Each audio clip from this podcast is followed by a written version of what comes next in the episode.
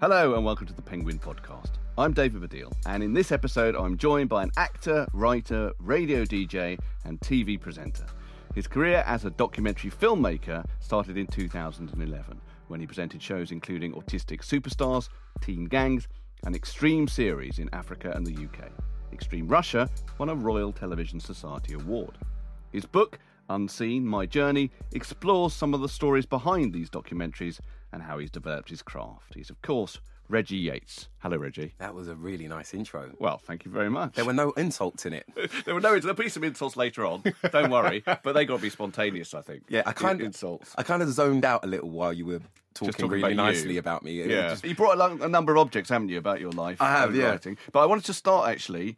In your book, there's a moment where you talk about a New Statesman piece, Yeah. a nice piece, uh, although it sounds like it might not have been, where the woman says, I think the, the headline of the piece was, Does Reggie Yates have the weirdest career in television? Is that right? it's a, an app title, uh, and it made me worried when I saw it uh, Mm. because I thought it wasn't going to be favourable, but Yeah. it was actually quite the opposite. Yeah, but Um, talk about that because it has been eclectic, hasn't it? Your career, it's gone Yeah. and, gone gone to a lot of different places. Well, it's, it's funny because um, in talking about this book and talking about my career holistically, if you will, it's had a lot of people use the same words when they're defining it, which is confusing hmm. or a bit all over the place, things like. Right. that.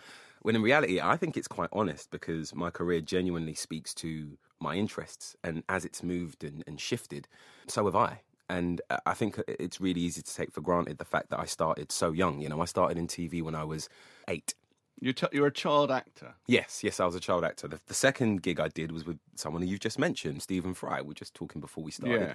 I did Fry and Laurie when I was eight. The first Did thing I ever did, yeah, the first thing I ever did was Desmond's, and I was doing like comedy and drama and lots of different bits and pieces. Yeah, you talk and- about that in the intro to the book because Yeah. the book is really about your documentaries. But the intro, there's a little bit about that, Yeah. about how you became, you know, someone on TV and how that was quite unusual Mm. for your background. I mean, it's unusual for my background as well. Actually, I sometimes think, you know, w- my parents had no idea of that world, no Right. Mm. sense of it. How did you find your way into it? Well, it was in quite an organic way. Basically, I had way too much energy. My mum wanted to get me out of the house to give herself some respite, and I wasn't good enough to join the junior gunners. I was crap at football, but I loved it. Mm. I didn't want to go to the scouts. I remember we went to the scouts on Holloway Road. We looked in the window, and there were all these kids wearing brown shorts with yellow neckerchiefs. And I remember literally saying to my mum, "I ain't wearing that." No, you wouldn't look good. I would have looked like a complete twerp. so that was the end of that.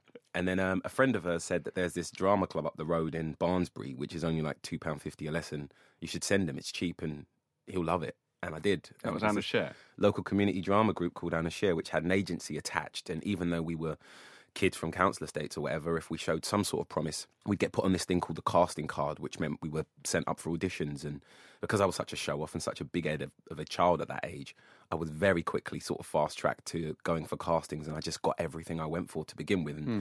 Suddenly was launched into this world that was a million miles away from my council estate, my family, and, you know, my very West African background. I was suddenly in a very white and middle class TV arena. To get into the book a bit, Mm. how do you track a journey from child actor or from Anna Scher to being in Russia doing extreme documentaries? It's not a normal pathway. No, not at all. And the connection that I make is very much about what I said about my career being honest, because every stage of my career has reflected my interests, and I've been very fortunate in being able to do that.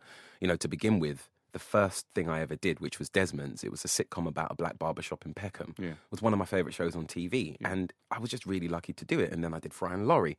I was a kid that would stay up late and watch Alexei Sayle and all of the alternative comedy stuff before I even really understood how Yeah. how on the edge it was. Yeah. This is before I was 10. And then I found myself suddenly presenting kids' TV, the stuff that I used to watch. So everything that I've done, even when it was out of my control in terms of the sort of work that would be offered my way, reflected my interests. So as I got to a point of um, having that little bit more control and a little bit more notoriety, I found myself in a position where I could say, do you know what, I want to do this now. And it hmm. really spoke to issues that I cared about.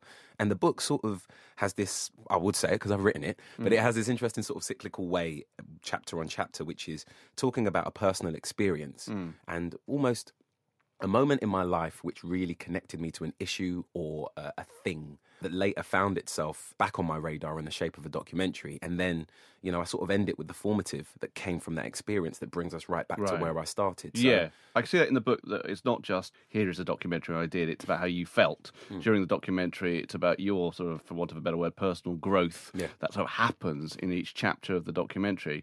But but just before we go into that, you know, the actual moment. I think it's a discussion that you had with Danny Cohen, Mm. who I know, who used to run BBC TV, where he basically said to you, you know, this is something you could do. Mm.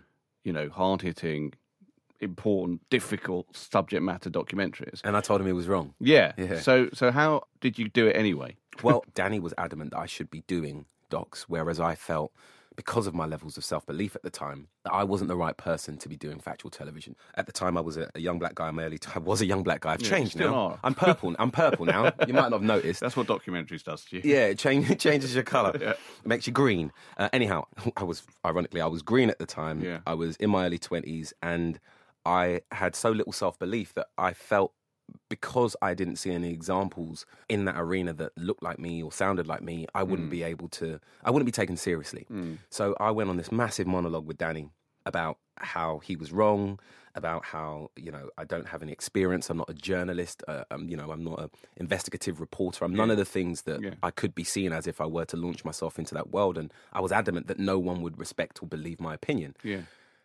And then he just sort of swept my feet away by just saying, "Well, that's exactly why you should do it. You've got an opportunity to be the voice of the man on the couch, and you've also got an opportunity to grow with your audience. So do it. Mm. You can't really argue with that." Let's just dip into the book Yeah. now with an extract from the audiobook which you read. And this is actually a moment in the book when you're starting to look at presenting in a different way. In any African home that enjoys television as a family, program choice is usually placed firmly in the hands of the ranking family member. Growing up in a Ghanaian home, right down to the doilies and fridge full of Tupperware, my stepfather reigned supreme over the remote control. That sought after piece of kit invariably sat submissively on the arm of his favourite chair. For us kids, his dominance of the sole screen in the house usually worked against us, but occasionally there were moments on the box he'd pick that were brilliant. It was at this point in my teens that the presenters I'd looked to with admiration shifted. I was drawn to those that no longer felt like hosts, but far more like versions of their true self, only without the profanity, in some cases.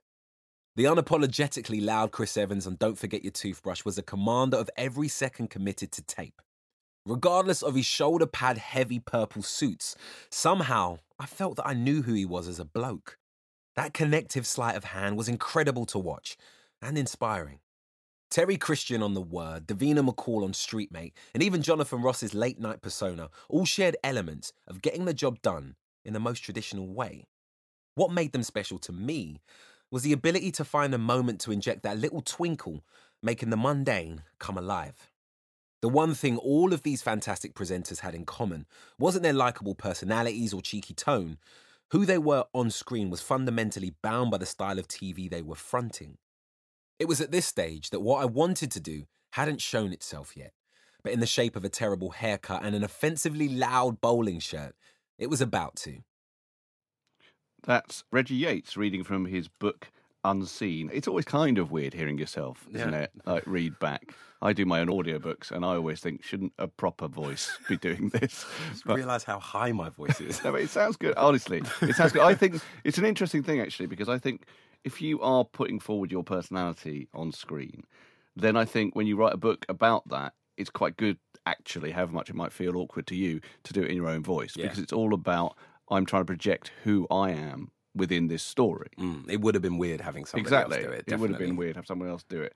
The first chapter of the book Mm. is about one of your extreme South Africa documentaries when you went to meet Prophet Mboro. Yeah. Yeah. Now, for anyone who doesn't know, tell us about Prophet Mboro. Profit and very recently made the news globally because he was charging 5,000 Rand, which is local South African currency, for photos that he took after going to heaven. Yeah, I heard about that. Have Yeah. you seen those photos? Uh, no, I haven't because I haven't paid the 5,000 Rand. Oh, you have to pay. You have to pay to see the photos. Oh. So he went to heaven, took some photos, came back, and was selling the photos. Oh, right, yeah, but no one's put them on the internet. You- Uh, you'd That's think, what happens right? these days. Yeah. So that's the sort of guy that Prophet Mboro is. He is a pastor who has a congregation that's massive. I think it's like 10,000 people or it's something. in stupid. Johannesburg, is it? Yes. And it's um, right out of town, right bang in the middle of like several townships, and people walk for miles to come to his congregation every week. And they essentially fund his lifestyle. He is a Rolls Royce driving, multiple mansion owning pastor who makes his money from his from his congregation. Yeah, I watched the documentary. You've seen it? Yeah, Cool. yeah. I mean, you are prepared in the documentary to go up against him. And that's difficult with It's someone who's stupid. who's essentially a god in that situation. Yeah, yeah, completely. So talk about that. Well, I didn't intend to clash with the man, but you know, as I say in the book, it was quite early on in my documentary career, and my ego got in the way of the film, and by that I mean I wasn't willing to give him the room to be him in his entirety because Right. so much of what defined him offended me. And my relationship with religion has been long and weird and twisted. I was raised in a Pentecostal Christian home, like most West African kids. And then when I was 11, my mum converted to Islam because she remarried a Muslim man. And suddenly I was handed a Quran and told I was Muslim. Yeah. And my relationship with faith has always been sort of up and down. And as an adult, my relationship with faith is entirely on my own terms, as opposed to when I was a kid, of course. So to be in this environment and see this man who's who's essentially being paid to deliver hope. It troubled me on so many levels, and I had issues with watching him spend frivolously and the way that he would deal with issues. For instance, you know, there's that weird blurred line between culture and religion in, hmm. in Africa. And speaking from first-hand experience, particularly in West Africa, you get sort of spirituality mixed in with the written word in the Bible. Yeah. And that was the case in South Africa as well. So, you know, he'd go from verse and chapter right the way through to casting out spiritual husbands and demons by stamping on women's vaginas. Yes, there's quite a lot Yeah. about genitals in his sermons. Yes. And there's a bit of, there's a bit in the documentary where you talk about how he says something about touching a biscuit or blowing your vuvuzela. Right. And that is his code for vagina and penis. Yes, I mean, I've blown a vuvuzela. Can I tell you? Yeah. Uh, I went to the World Cup in South Africa. Oh. So it's above board. Well, this what, is- this what I just said. And then it confused me when I, when I heard his version of it. This has become very confessional, David. Yeah, I know. but but he does have that's one of the things that's weird about reading that chapter and the end of it, he makes everyone take their pants off and wave them. The end of a big thing where you're on stage and It was the strangest thing in the world to see a room full of men and women, predominantly women, waving their underwear in the air. It was the strangest it's thing because he- Jones. well, no, uh, you know, no one was throwing it, thank God, because I'm pretty sure they weren't all clean. Um, he was blessing it. right. He was blessing their pants. Okay. and it's just the it was just the strangest experience. But like you know, to, to return to your question, I challenged him on a lot of the things that he saw as normal, both in terms of uh, spirituality, but also his relationship with money, Yeah. and also the way that he he would throw it around. Well, I think one of the things that you've said there, which is really, really interesting, which I think, having done a few documentaries myself, is one of the things that makes documentaries kind of a dance to some extent. Is you said, you know, that you felt you put your ego in the way. I don't think that's true of that show. I think absolutely you learn who that man is, but there is a thing, isn't there, which is how much am I going to react to Hmm. what this person is saying in a way that might put their backs up and therefore they won't reveal themselves, or how much am I going to let them catch themselves Yeah. in their own net? Yeah, when someone's behavior is is offending you, it's difficult to not react in the way that you would in the real world. But when there's a camera there and you have an objective, and that is to give this person the floor to speak their truth, sometimes you have to allow your ego to not get in the way. And that's why I think my own beliefs and my own issues with what he was doing.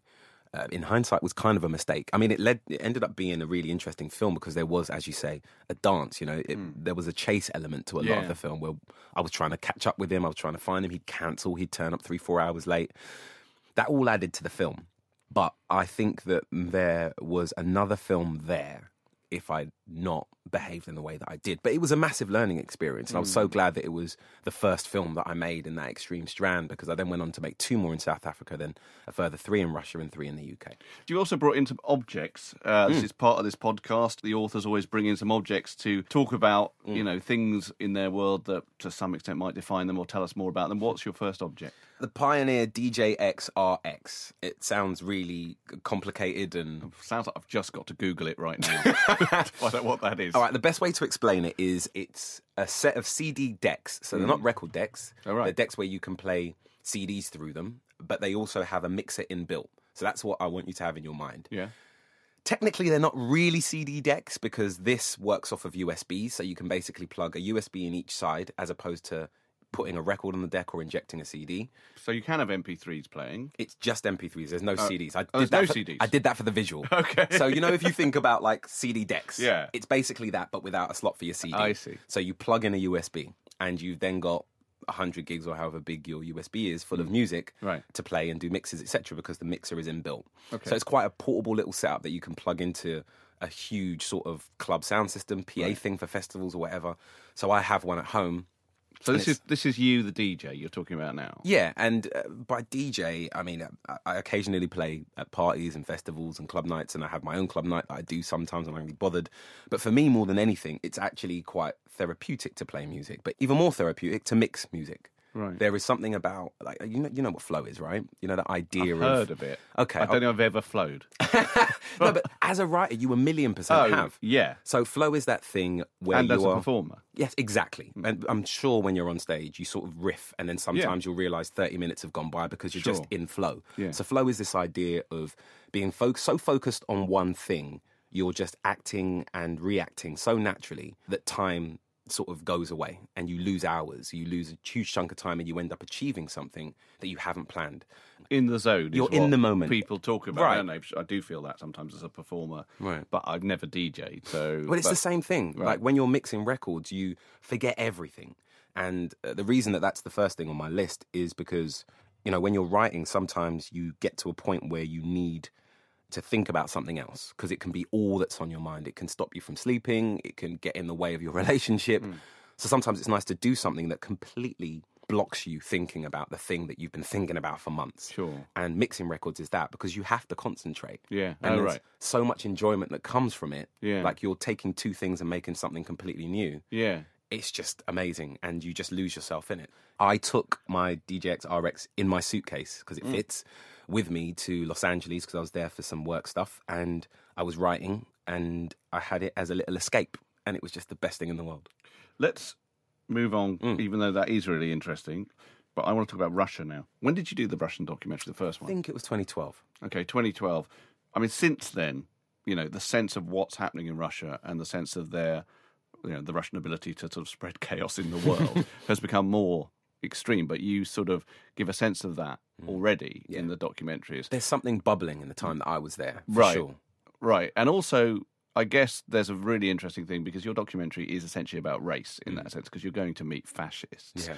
And so, again, that's a different way of putting yourself in danger. You know, you're in South Africa, you're a different kind of black guy in South Africa to the black people you're meeting there, but suddenly you're the only black person For Yeah, miles. for miles in Siberia, the whitest place in the world or whatever. Yeah. yeah. So, talk about that. Well, being in in Russia for the first time, you know, it's the first time I'd ever been there. I was fascinated by it because my version of Russia, much like most things in my life, was based almost entirely on film.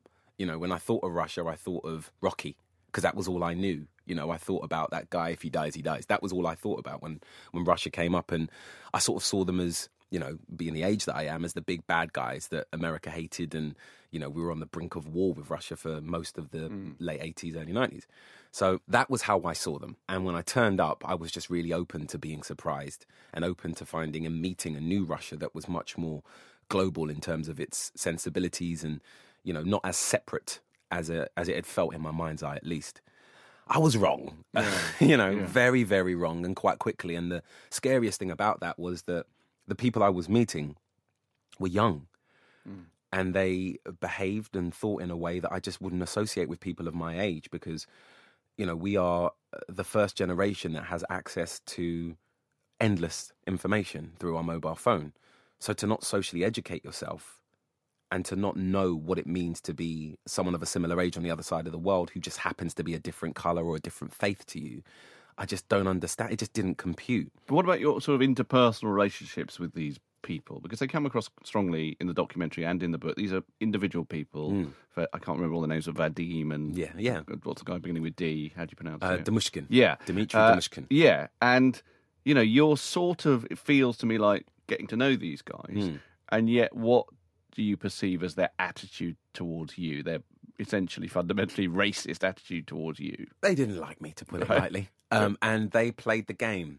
They saw me as an opportunity to spread their propaganda. And they played the role of open armed, welcoming host through Russia, if you will. And they almost wanted to present their group, their organization, as someone who was actually progressive, as, as people who are progressive, sorry, and people who aren't as racist or racist at all in terms of the way that uh, the media has presented them in the past. And obviously, you can only really maintain that for so, for so long. And it all sort of starts to come through quite quickly who they really are and how they see the world. And the film was massively challenging because I was, as you say, in the middle of these fascists. I mean, you're actually marching with them at one point. That's how the film begins. Well, Yeah. we started shooting anyway. The first shoot day was me going on a nationalist march with thousands of nationalists marching through one of the suburbs, chanting some of the most horrendous stuff. And obviously, it wasn't in English. So when my translator was translating some of the things that were being said, I was horrified. Yeah. We've got a clip here, actually, from when you first confront the far right nationalists. It's not during the march, but it's when you enter Vadim's apartment. Vadim loved weapons and proudly walked me through an endless stream of BB guns and knives. On display and filling every shelf and flat surface, weapons were everywhere. He alluded to using his knives in street fights, but with a broad, creepy smile, made a point of leaving things ambiguous. Knives were clearly a huge part of what Vadim saw as his identity. He never left the house without one. Given his array of different sized weapons, none of which were small, I wondered what he would carry on a normal day. I would go on to learn quickly in the case of Vadim and his nationalist friends, what made a knife dangerous wasn't its size, it was knowing how to use it.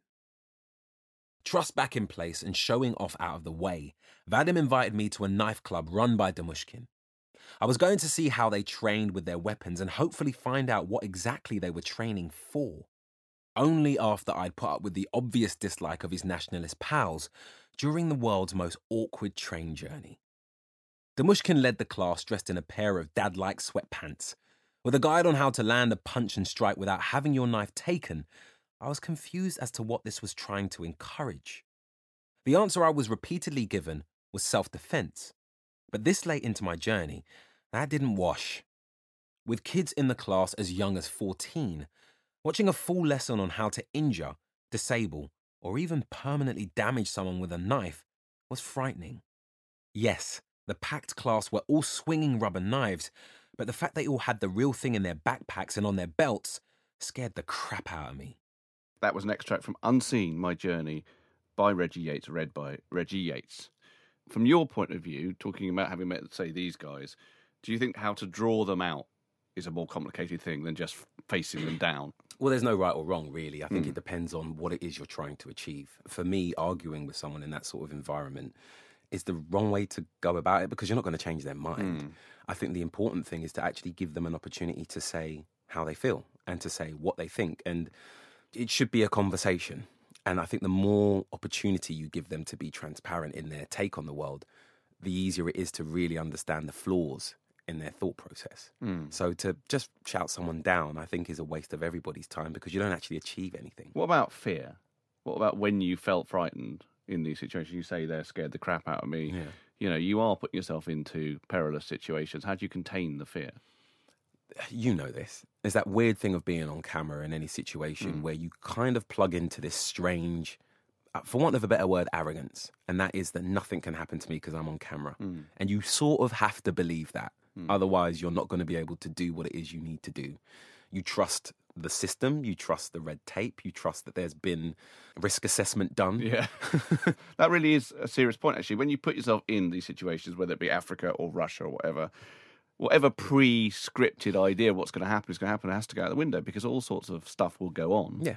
Where you think, okay, this situation's not been pre prepared. Yeah, and you can't predict everyone's behavior. Yeah. So the best thing you can do, I find, is treat people with respect. You know, I was raised in an environment where at times it got a bit hairy. Mm. And I was raised to believe, you know, if you shake a man's hand firmly and you look him in the eye, you will be treated with the respect that you're giving. And that has served me really well. It served me, I, I was an inmate in a Texas jail for one of my documentaries for a week. And I didn't feel threatened. I walked in and was a little bit worried, mm. and then quite quickly after meeting people, and I literally went around everybody in the pod, which was made up of 60 men, and I shook everybody's hand.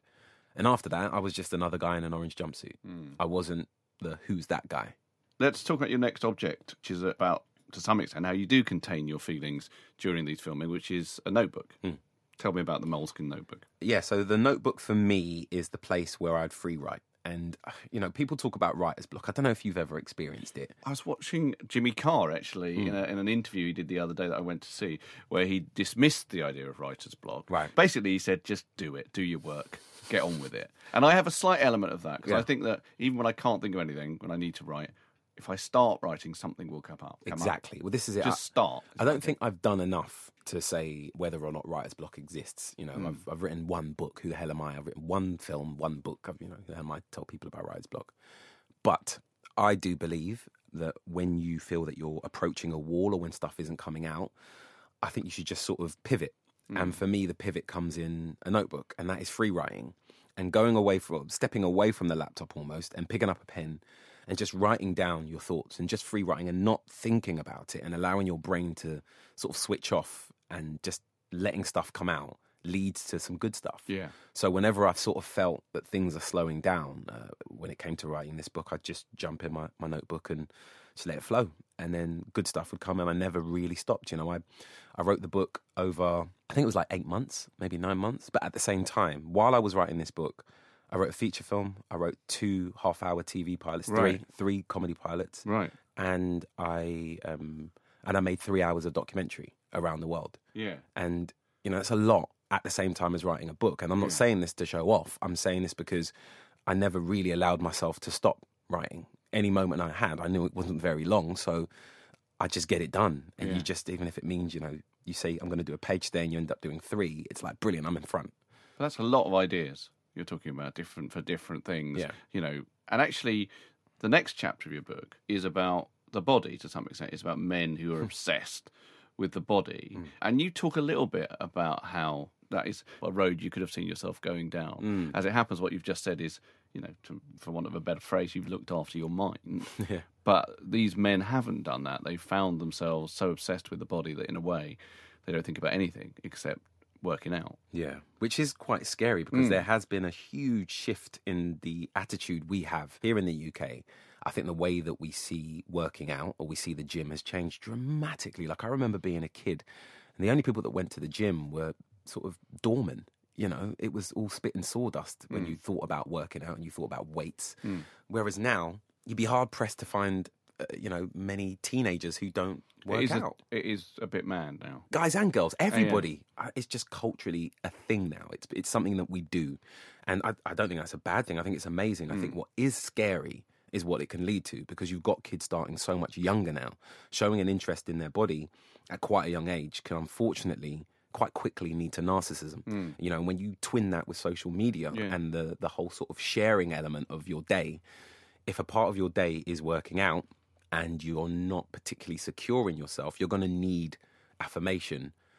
And that's a great way to get it if you've got a six pack or if you know you've seen a massive change, you've seen a massive growth. I mean, I'm I'm someone who shares working out and shares change in my body on my social media, but you know, I'm I'm not doing it for affirmation. I'm not doing it for for pats on the back. I actually think it's quite funny. I, But I really like the fact that in that chapter you talk about the your own vulnerability, as it Mm. were, to that culture. Mm. I think like you are someone who's like craved a six pack. Yeah. talk about, and then you go into these gyms where people that's like what they spend all their time doing, Yeah. and then you meet a man who's you know using plastic surgery at great expense and at possibly great physical cost to himself Hmm. to create an over determined exaggerated kind of absurdly you know mm, mm, i don't know what the word is It's an a cartoon a cartoon image Yeah. of a six pack really, like a, a superhero thing it's good that you talk about your own vulnerability there i think but also I sort of wondered when I read that bit, particularly with that guy. Hmm. What's his name? The guy who spent two hundred thousand on. Rodrigo. Yeah, whether you felt the need to sort of stage an intervention of sorts.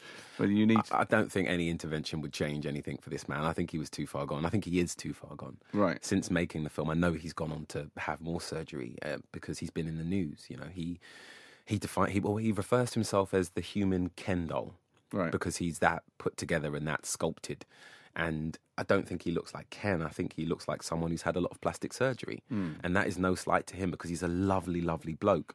But he is someone who has gone so far, he's almost got that that Hollywood thing. You know, when you see uh, women in, in Hollywood who've had plastic hmm. surgery, they look like the plastic surgery face. They look hmm, like a thing that isn't normal. Yeah. And some people are chasing that aesthetic because they want to look like they've spent Yeah. the money. They want to be a part of that weird faced club. They want to look like they've had the work. Right. and So the work itself is a kind of social status It's marker. a status thing. Yeah. Okay. Actually, you say at one point that you wish you'd asked him where he'd got the money from. Yeah.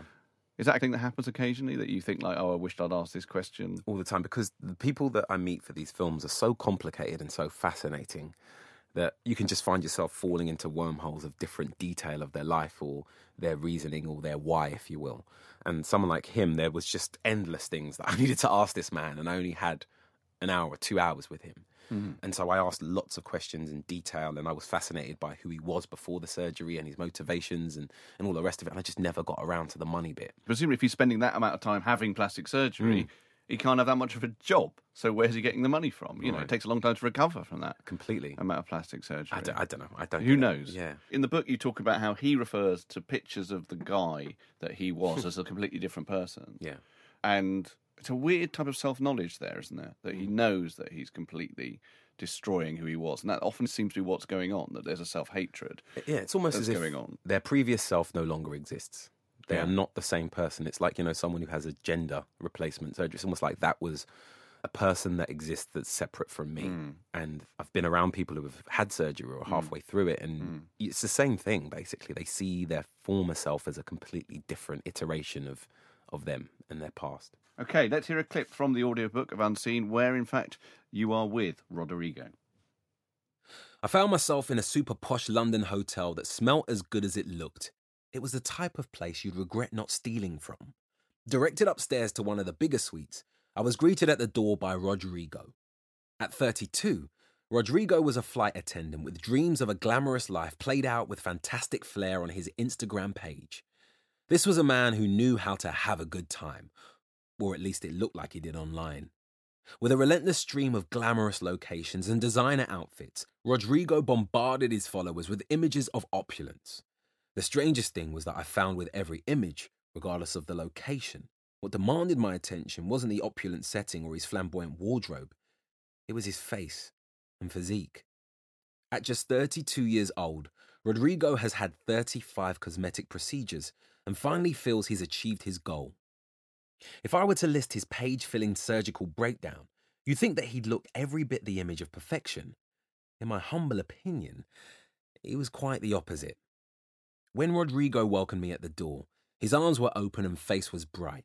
He was warm, friendly, and polite. Every bit the coiffured gentleman, Rodrigo was by all accounts lovely. What was hard to ignore was the obvious surgery he wore with pride. He had that Hollywood face thing you usually associate with rich older women who'd spent a fortune on their cheekbones and handbag dog. His work was very specific in its ambition to be noticed. He had surgery that looked like surgery, and it didn't stop at his face. Rodrigo slipped into a nearly there silk robe for an in room massage, I didn't know where to look. He'd had the same abdominal etching surgery as Lee, and his chest area looked as if it had been carved in marble. I was so glad I hadn't met Rodrigo with Lee, as his work didn't stop at his abs.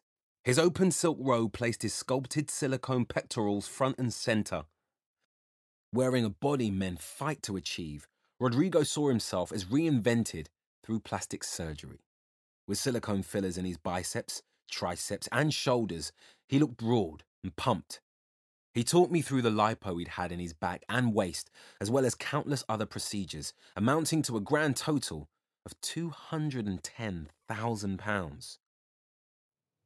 That's Reggie reading from Unseen. One thing, actually, I was thinking about during that is that a lot of your documentaries, whilst being about many different things, are about men Hmm. and about what maleness is to some extent, to, in different ways. Hmm. I would say. I would say the Prophet Mboro is a particular type of man. These guys in Russia are a particular type of man. It seems to be men to some extent. I'm very interested in this, who are striving after some lost ideal of manhood. And this is a documentary I haven't seen. Hmm. You interviewed this guy called Roosh V for a documentary called Men at War, which is the sort of extreme within the extremes that I'm already talking about, example of that, of men who are clearly like constantly obsessed hmm. with a very, very hard idea of the heroic, noble man that somehow they feel has got lost.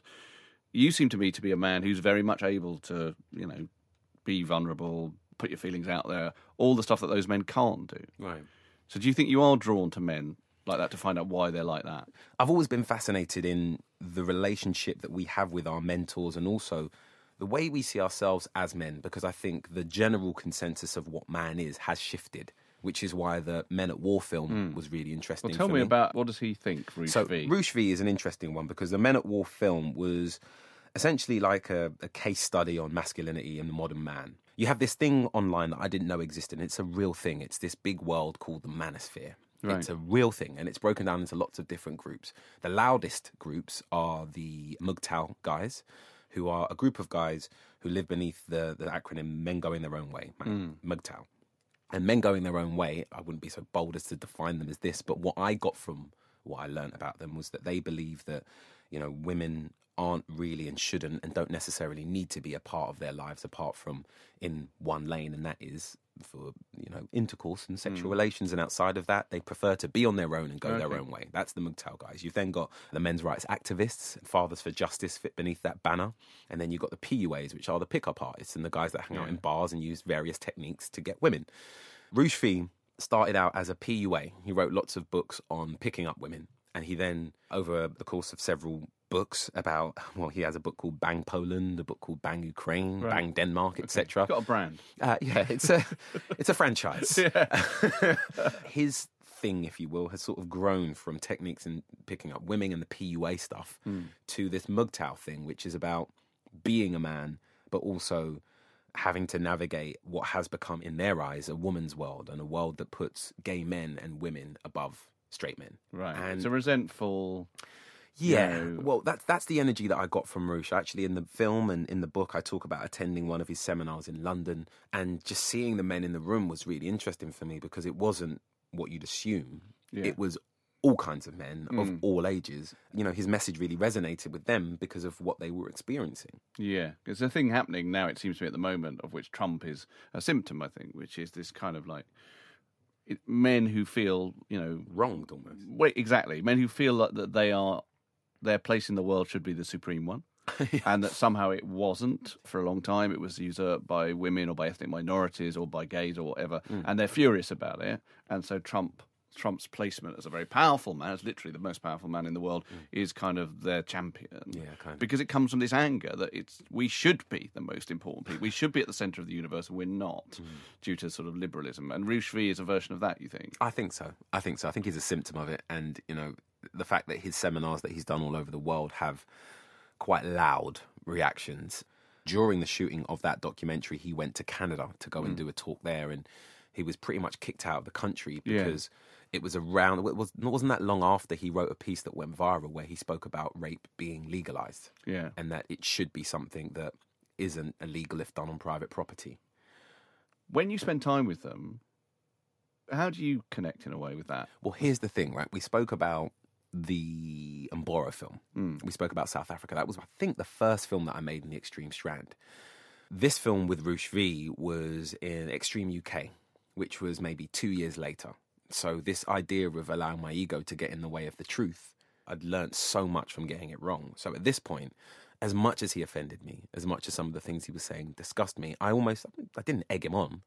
But I basically would just keep asking why and mm. kept giving him more Right. and more reason to tell me more. Right. And the more he spoke, the more obvious it was how flawed his, his mm. sensibilities were. And also, things were coming out of him that just said so much about why he sees the world in the way he does. And it, it humanized him. Yeah, and at that point, do you? And I'm going to use the word like, which is I'm sure the wrong word, but I can't think of another one. Do you start to sort of like him, or at least have some sympathy because this is a damaged person, Well, the key and you have some charity for why he's like this? Oh, It's more about understanding them. Hmm. You know, I- I think I'd be a liar if I said I went out with the intention of liking everyone that I met. Hmm. I don't want to be liked. I don't need to be liked. If I am, great. Yeah. But I don't intend to like everybody that I meet. I just want to understand them better. Right. And I think that we got closer to that with, with Roosh. You know? You've brought some running shoes. Yeah. Uh, why have you brought some running shoes? Sorry, that's a, I pivoted.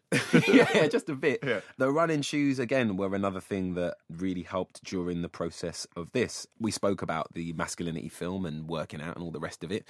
And gym has become a part of my life in a way that I really love because it's a great place to sort of decompress for me. And particularly when I'm writing, um, in writing this book, it would be the start of every day. So I would go for a jog or I'd run to the gym and work out. Or uh, when I was in Los Angeles writing, I'd walk up the steepest hills to get there and have a sweat on before I even started. And I loved it because I'd come out of there almost springboarded by endorphins and Yeah. get straight to the computer and just smash out like 10, 20 pages. It was the best. Let's have the last bit of audio. In this final extract, again, you've put yourself in danger. I worry about you. You're in Ferguson, Missouri, just after there was enormous race clashes following the shooting of Michael Brown in 2014. At the time of filming, St. Louis based many of its municipal budgets on fining the residents of the municipality. Up to 60% of any one area's budget would come from fines, primarily those issued for traffic violations. Brendan went on to explain that increasingly, new laws were being created with an indisputable racial bias. There was a sagging pants violation, wearing one's trousers below the waistline, a manner of walking violation, and recently, walking in a group had become a finable offence also. These new laws carried a $200 fine and felt like an unbelievably obvious attempt to specifically punish young black men. With such laws in place, distrust between black neighborhoods and the predominantly white police force were at an all time high. As a legal aid worker, Brendan spent the lion's share of his time defending poor people on minor offences in court. He allowed me to ride along to see exactly what he did and who he'd be defending. As we walked from the office block to his car, I noticed my jeans were sagging a little low. I didn't have a belt on that day and was a fair bit heavier in 2014, so wearing my clothes baggy was my best tactic. Sue me. I raised my t shirt to show Brendan just how low my denim had dropped, and he confirmed a watching police officer probably would have stopped and fined me. Things became all the more serious as soon as he explained what would happen to me as a consequence. If you missed your court date because you didn't have enough money to make the payment, you'd go to jail. I checked my pockets and I didn't have enough to buy my way out of jail. Brendan found it hilarious, dropping a very dry, that's why I don't sag. Sorry, that's hilarious, I think. it's reminding me of something which you may or may not know. There was a Not the Nine O'Clock News sketch at a point in time when the sus laws were still existing in this country. Okay, okay. And Griff Rhys Jones played a policeman who's hauled up by his, you know, superior, who's going through the various things that he's brought in as arrests recently. and there's stuff like having an afro hairstyle in a built up area and stuff like that. And, and it's basically just an incredibly racist policeman who's making up offences so that he can arrest black people. And that's. That's what that reminded me of. That's that's that actually happening. Mm, manner of walking violation. That's incredible. unbelievable, isn't it? Or, or walking in a group. It's just what? Well, walking in a group with dance moves or not. yeah, yeah, exactly. They're my brothers, and I don't mean that in a black way. We've got the same mum and dad. There's just six of us. Yeah, You're going to arrest us? That's amazing. That's incredible. when you're in that kind of situation again, you know, at one point you talk about having to step out the door because you felt overwhelmed.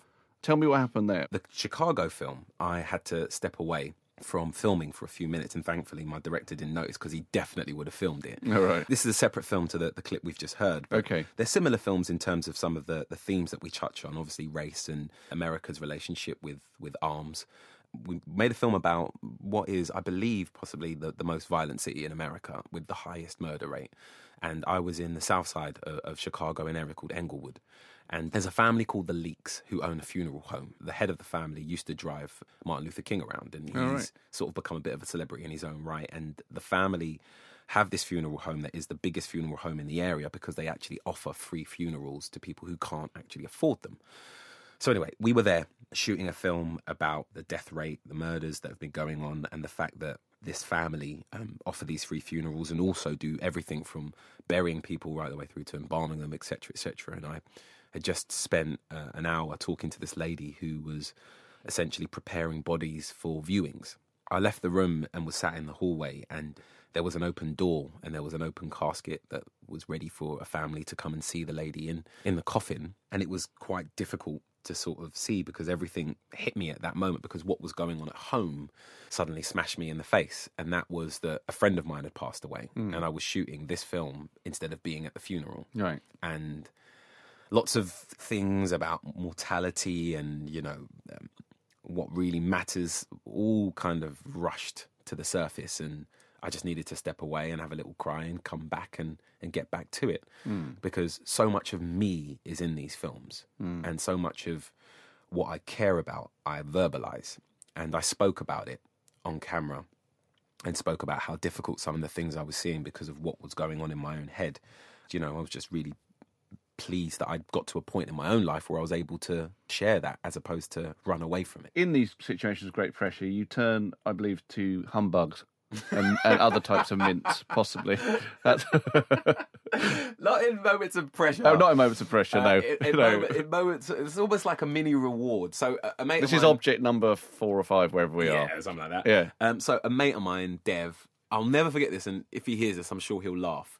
We spoke at the beginning of this conversation about Anna Scher. Yeah. So she had this children's theatre, this local community group that we used to go to, and she used to get us to stand up and read out loud and do improvisation and say stuff about our lives. And I can't remember what the question was in that moment, but it was like something that you do that makes you feel good. I think it was tell a class about it. And Dev stood up and said, When I'm revising, I have a pack of mints. Right. And every time I learn a new equation or every time I, I get something right, I reward myself with mint. Okay, wow.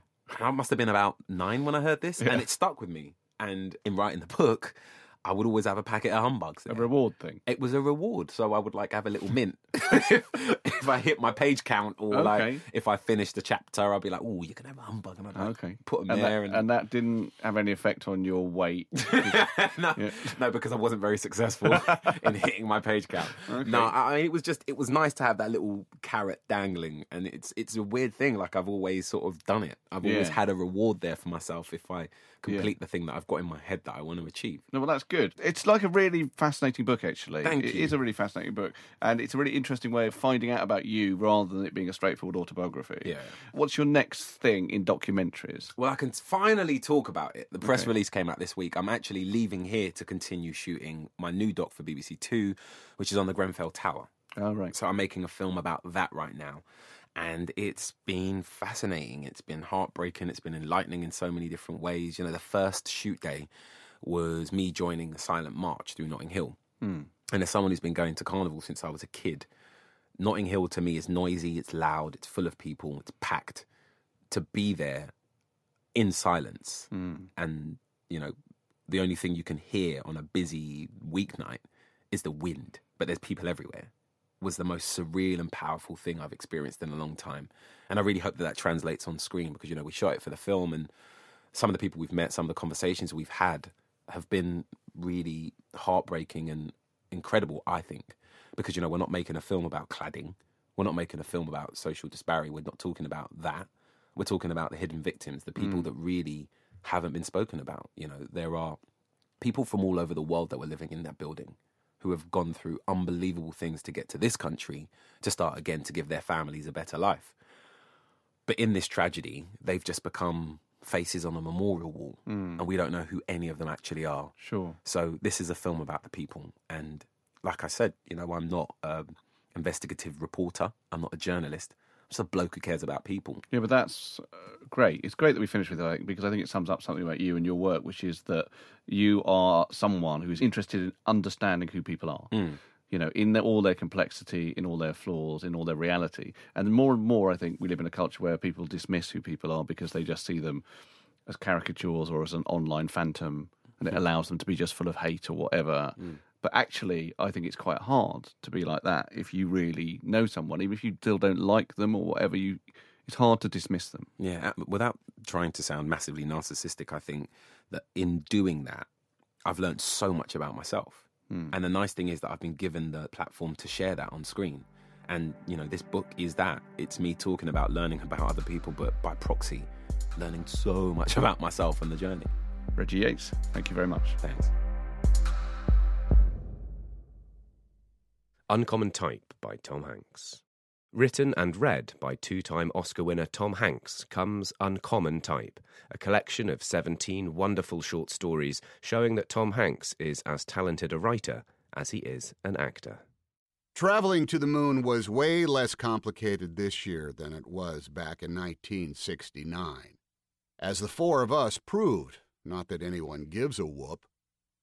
You see, over cold beers in my backyard, with the crescent moon a delicate prince's fingernail low in the west, I told Steve Wong that if he threw, say, a hammer with enough muscle, said tool would make a 500,000 mile figure eight sail around that very moon and return to Earth like a boomerang. And wasn't that fascinating? Steve Wong works at Home Depot, so has access to many hammers. He offered to chuck a few. His co-worker, M Dash, who'd shortened his given name to rap star length, wondered how one would catch a red-hot hammer falling at a thousand miles an hour. Anna, who runs her own graphic design biz, said that there'd be nothing to catch, as the hammer would burn up like a meteor. And she was right.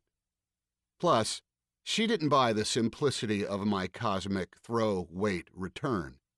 She is ever doubtful of my space program bona fides.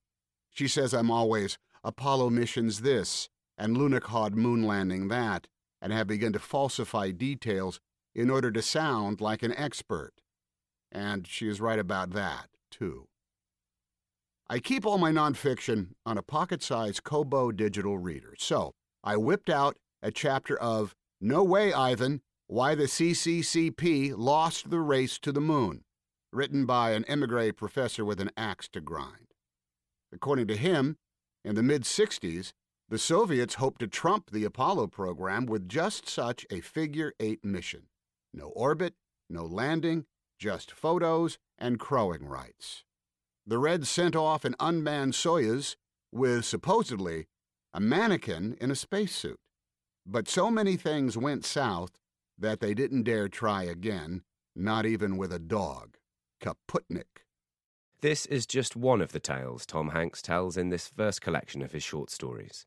They are surprising, intelligent, heartwarming, and, for the millions and millions of Tom Hanks fans, an absolute must have. Uncommon Type is available now to download and own from Audible, iTunes, and Kobo.